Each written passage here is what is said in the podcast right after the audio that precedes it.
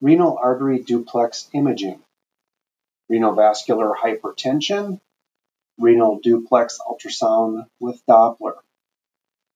Got an image here that you can see of uh, sonographer scanning a patient. They're in a cubed position and they're measuring the uh, the right kidney, and we also have uh, a Doppler here with a spectral waveform.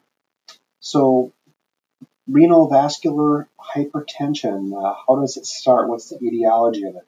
You can find a good uh, definition in your Daigle book on page 307. It says that renal vascular hypertension is elevated blood pressure due to stenosis or complete occlusion of one or more renal arteries. There is a resulting decrease in blood pressure and flow within the kidney. The kidney then produces and releases uh, into the bloodstream a protein called renin. Renin is converted into an enzyme, angiotensin 2, and this causes uh, vasoconstriction along with sodium and water retention. The renal artery stenosis must be greater than or equal to 70% before it's likely to cause hypertension.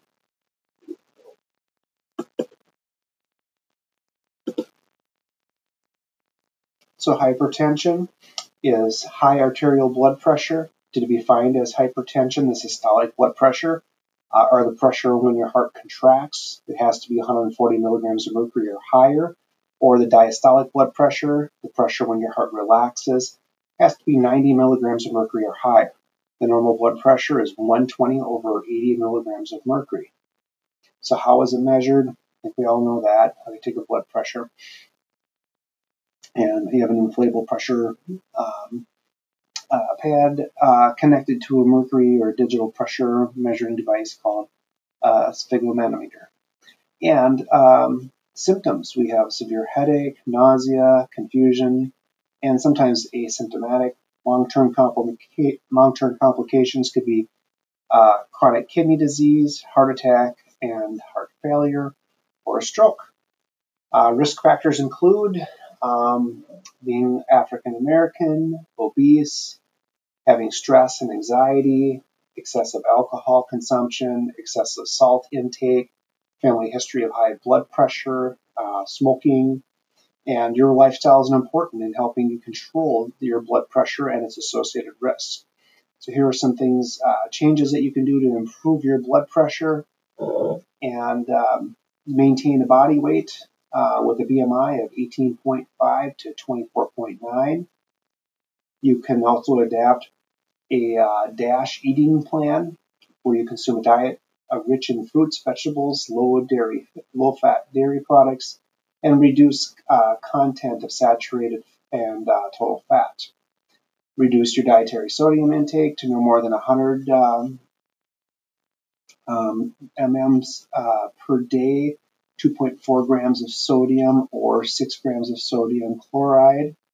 You can, uh, it's best to engage in regular aerobic activity such as brisk walking at least 30 minutes most days of the week, and limit your consumption to no more than two drinks uh, 24 ounces of beer, 10 ounces of wine, or 3 ounces of spirit per day in most men, and no more than one drink per day for women or lighter persons.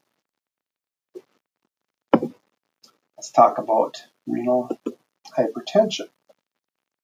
So, renal hypertension affects 65 to 70 million Americans, and um, approximately 10 million Americans with hypertension um, is caused by chronic renal disease or renal artery disease, in approximately 400,000.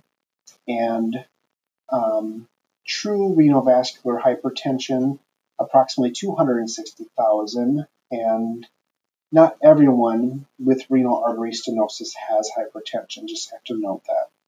So there's many different etiologies. The renal vascular hypertension accounts for only a small subset, subset of all hypertensive patients. Renal hypertension is uh, hypertension is not responsive to medical treatment. It's associated with renal failure, early onset of hypertension, uh, less than 30 years of age, and abnormal bruit, and abrupt onset of hypertension. Renal artery stenosis causes um, aortic dissection, acute arterial thrombosis or embolism, renal artery trauma, cholesterol embolic, embolic event, atherosclerotic disease, most commonly cause the most common cause of RAS, and it's found at the ostium or proximal two centimeters of the renal artery. So it's right by its origins. Usually greater than 50 years old, and men greater than female, and found bilaterally in 30 to 40 percent of cases. Fibromuscular dysplasia, or FMD, is the second most common cause of renal artery stenosis. Usually affects women uh, under the age of 40 and may affect kids as well. Series of uh, circumferential stenosis in the mid to the distal renal arteries, uh, plus the intrarenal arteries, and it has a string of beads appearance. And if you look at that diagram, you can see those uh, circular shapes, which contribute to that.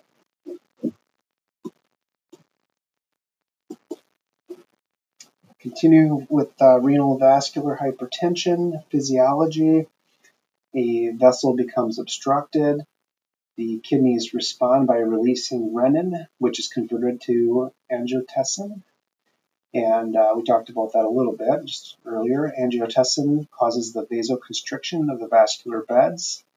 That uh, angiotensin also affects the adrenal glands. The adrenal glands secrete aldosterone, Aldosterone causes kidneys to retain sodium, which results in an increase in blood volume. So both vasoconstriction and the increased blood volume equal hypertension.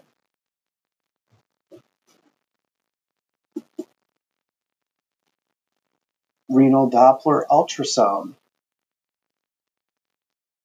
Hypertension is the main indication for a duplex evaluation of renal of the renal arteries.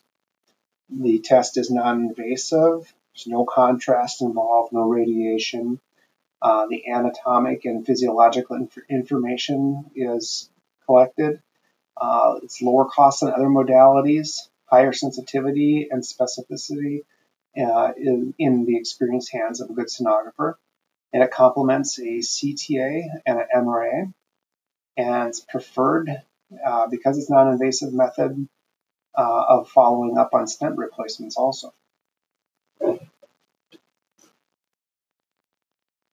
So your renal Doppler indications um, could be uncontrolled hypertension, especially in younger patients, um, and decreasing renal function, such as like acute renal failure. And as we said before, an abdominal bruit could be a reason also.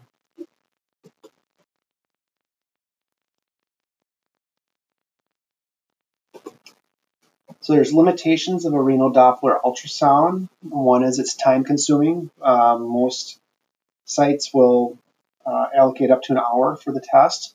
It's operator dependent, so it needs the super skills of an experienced sonographer. And it, it's kind of a tedious exam, and you have to be uh, very good at what you're doing here. There's a lot of uh, detail work involved. The patient factors also are factors such as obesity, bowel gas, uh, respiratory motion. Um, if the person's really big, you have excessive depth of the renal arteries that can be troublesome. Also, if they've had a previous abdominal surgery, um, say they just recently had one and you have bandages that are in the way, or they had one a while ago or, and that has some scar tissue, and that can be an issue too. Um, there's anatomic factors, um, such as having multiple arteries and uh, congenital malformations to consider as well. The renal Doppler exam, as we said before, uh, it may take up to 60 minutes. Um, the patient should be NPO for eight hours, and although hydrated, two hours prior to the exam. And you need good 2D and color penetration and the use of good ergonomics. And you use a 2D uh, renal evaluation in two-dimension grayscale, and you're also going to do an arterial Doppler.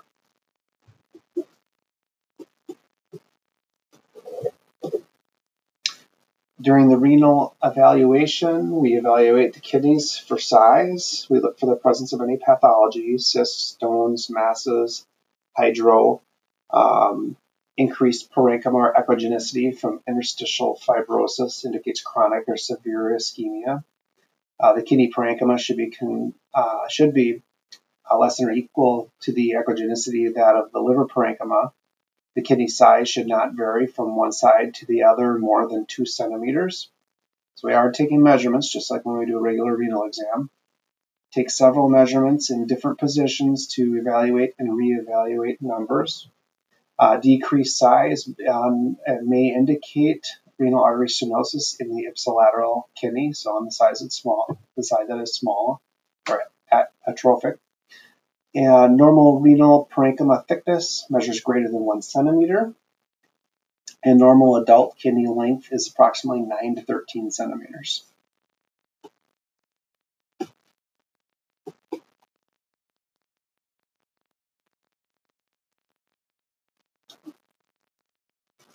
The kidney with renal artery stenosis, it suffers from decreased blood flow and often atrophies.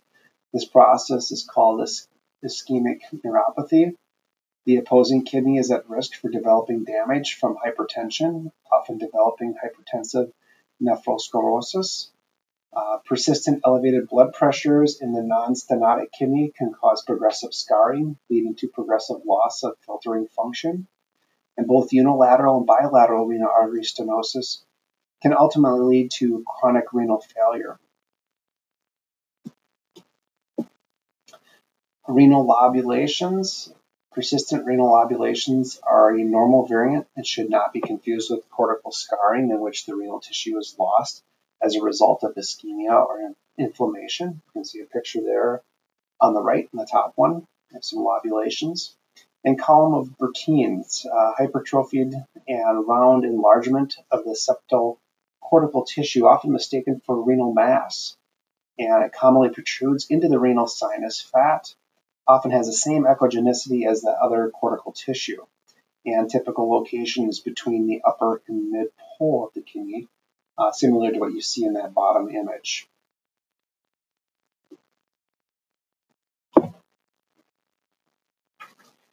Renal anatomy.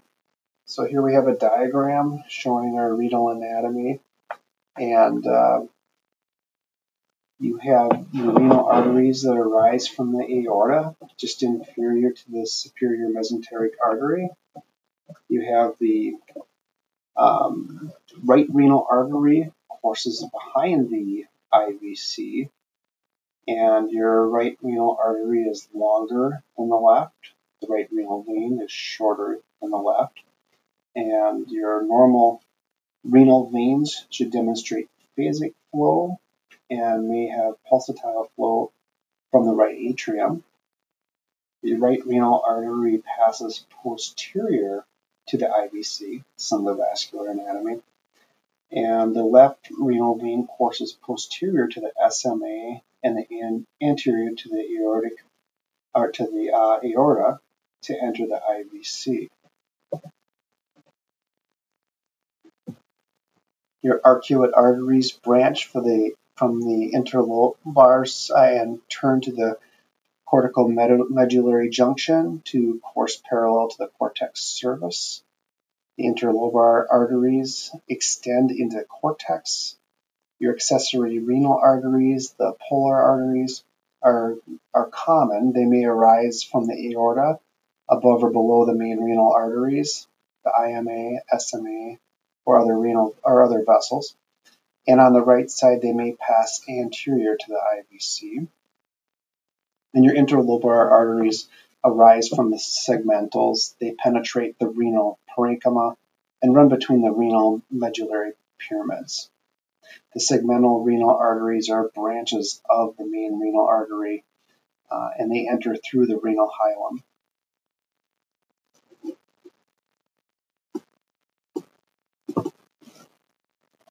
So still on this renal vascular anatomy, each segmental artery branch supplies a wedge-shaped segment of parenchyma.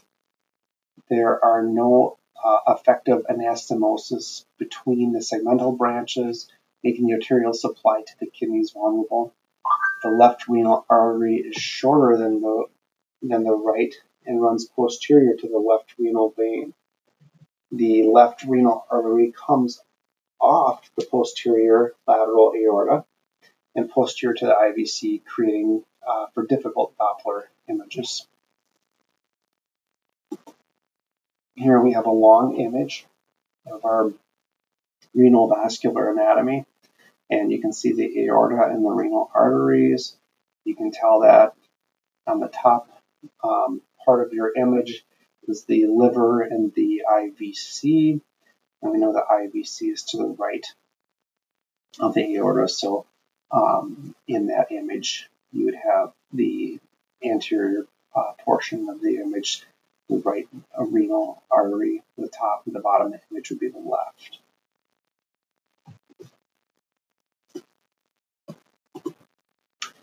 Variant in arterial anatomy, most common arterial anatomy is single right and left renal artery up to 70%. And um, variant anatomy is common. Approximately 15% will have an early division of the main renal artery. Multiple arteries may occur unilaterally or bilaterally. Um, most will arise near the main artery from the abdominal aorta. They may also arise from the common iliac, superior or inferior mesenteric, or other nearby arteries. And stenosis in an accessory artery may cause hypertension also. Here we have an image where we have um, a single right uh, renal artery and double left renal artery.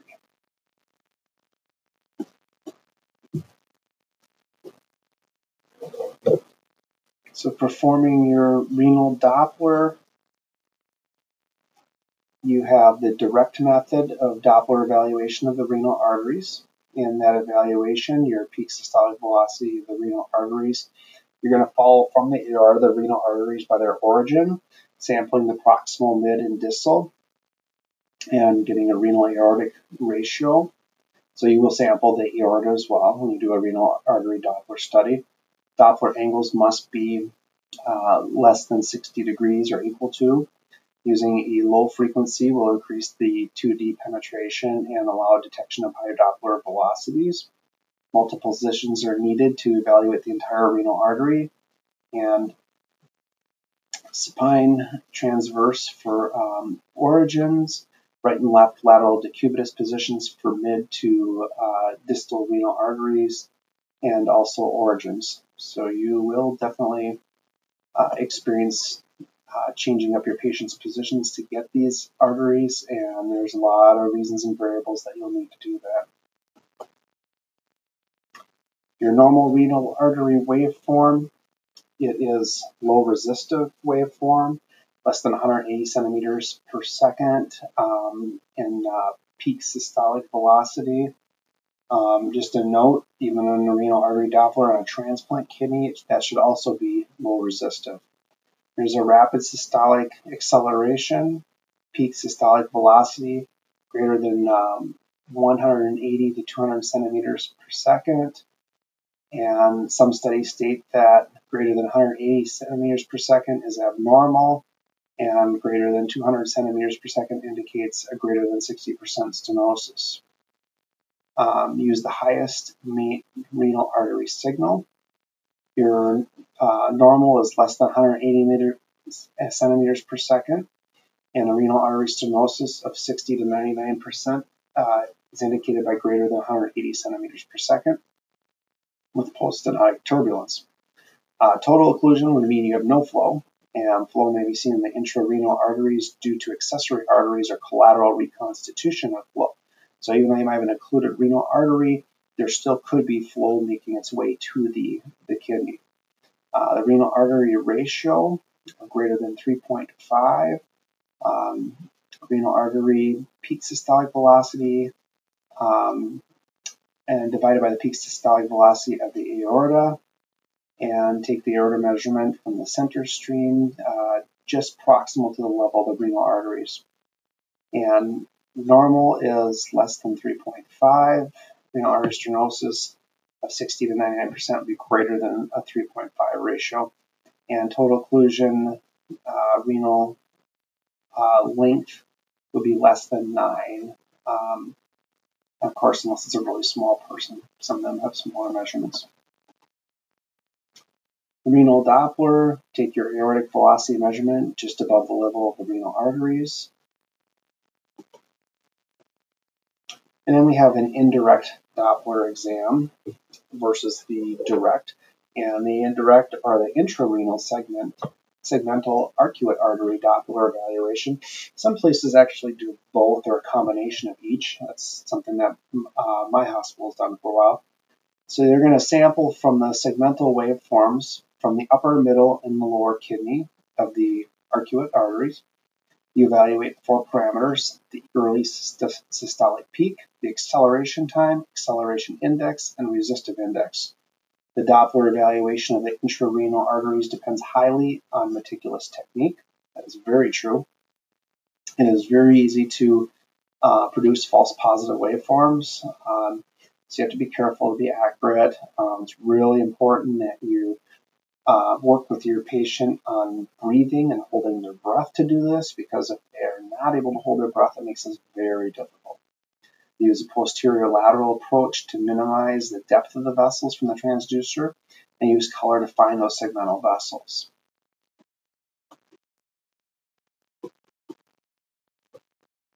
Continuing with an indirect Doppler exam, use angles as close to zero as possible. No angle correction is necessary for segmental artery waveforms as you are not measuring the velocities. However, careful attention to angle is critical for accurate waveforms. So you want to have a be have your gate lined up properly with the angle of the, the vessel that you're sampling. Use angles as close to zero as possible. Arteries at angles greater than 30 degrees to the beam will appear rounded, artificially eliminating the early systolic peak. One pitfall is, is while it may appear that you are at a zero degree angle to the segmental vessel, it may be a tortuous uh, proximal to where you are uh, sampling, which may affect or reduce the and eliminate that early systolic peak. You want to use a 3 to 5 megahertz Doppler frequency. Higher Doppler frequencies create larger Doppler shifts between the beam and the red blood cells, making larger waveforms using lowest Doppler velocity scale possible without aliasing to create the largest waveform to evaluate and measure. Your early systolic peak, um, early systolic compliance peak, uh, divided by your reflective wave complex. And its most important criteria for detecting is greater than 60% renal artery stenosis or renal artery occlusion with collateral flow reconstitution. Here we have some waveforms. And what is normal? It can be difficult to see the early systolic peak in a waveform as it is usually obscured uh, in the late systolic component. Here you have your normal waveform with your dicrotic notch. You have that uh, uh, sharp upstroke, and uh, then you can see an increased acceleration time with a more rounded waveform and then we have lastly a Tardus parvus waveform. It's very rounded.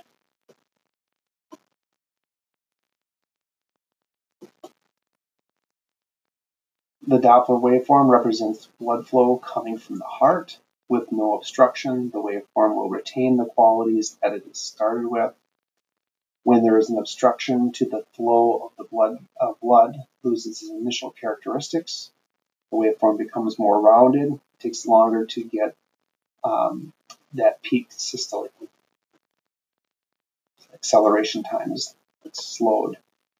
An indirect Doppler exam continued your acceleration time is a time from the start of systole to the early systolic peak when present or the systolic peak. And your acceleration index is the slope of the systolic rise. You measure from the start of the systole to the early systolic peak uh, when present or to the systolic peak. And your acceleration index less than 3 meters per second squared indicates renal artery stenosis of greater than 60%.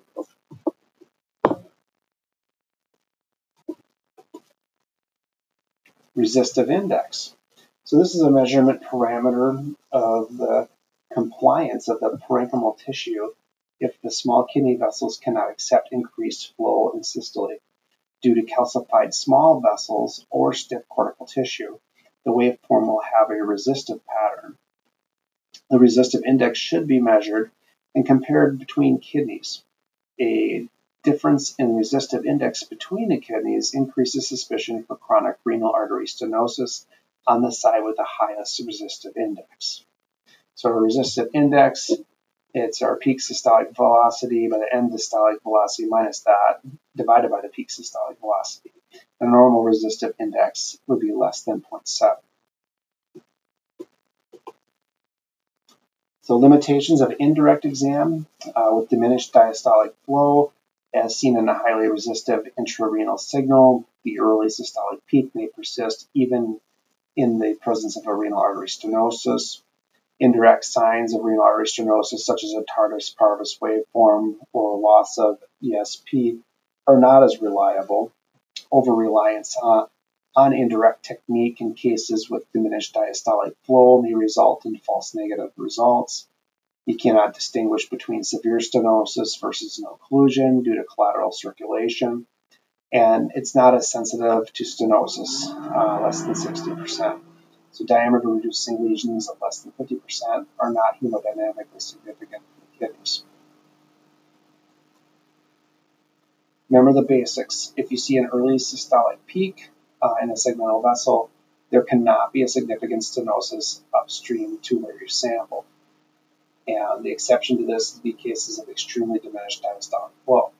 If you do not see the early systolic peak, you must rely on other factors to back up your findings. You have to recheck your techniques for proper angles, check other segmental waveforms in the same kidney, so take some other samples to make sure your setting's right, and check your mean renal artery waveforms. Uh, disease proximal to where you are sampling changes the, the timing and the strength of the signal, and disease distal to where you are sampling changes the resistance of the signal. And criteria for detection of a greater than 60% renal artery stenosis, a peak systolic velocity greater than 180 centimeters per second, a renal artery uh, ratio of greater than 3.5, post-stenotic turbulence, uh, tardus parvus waveform, absence of early systolic peak, an acceleration time of greater than 0.07 seconds, an acceleration index of less than 3 meters per second squared, and use both direct and indirect methods overcome some of these limitations specific to each. And that's what a lot of these uh, labs are doing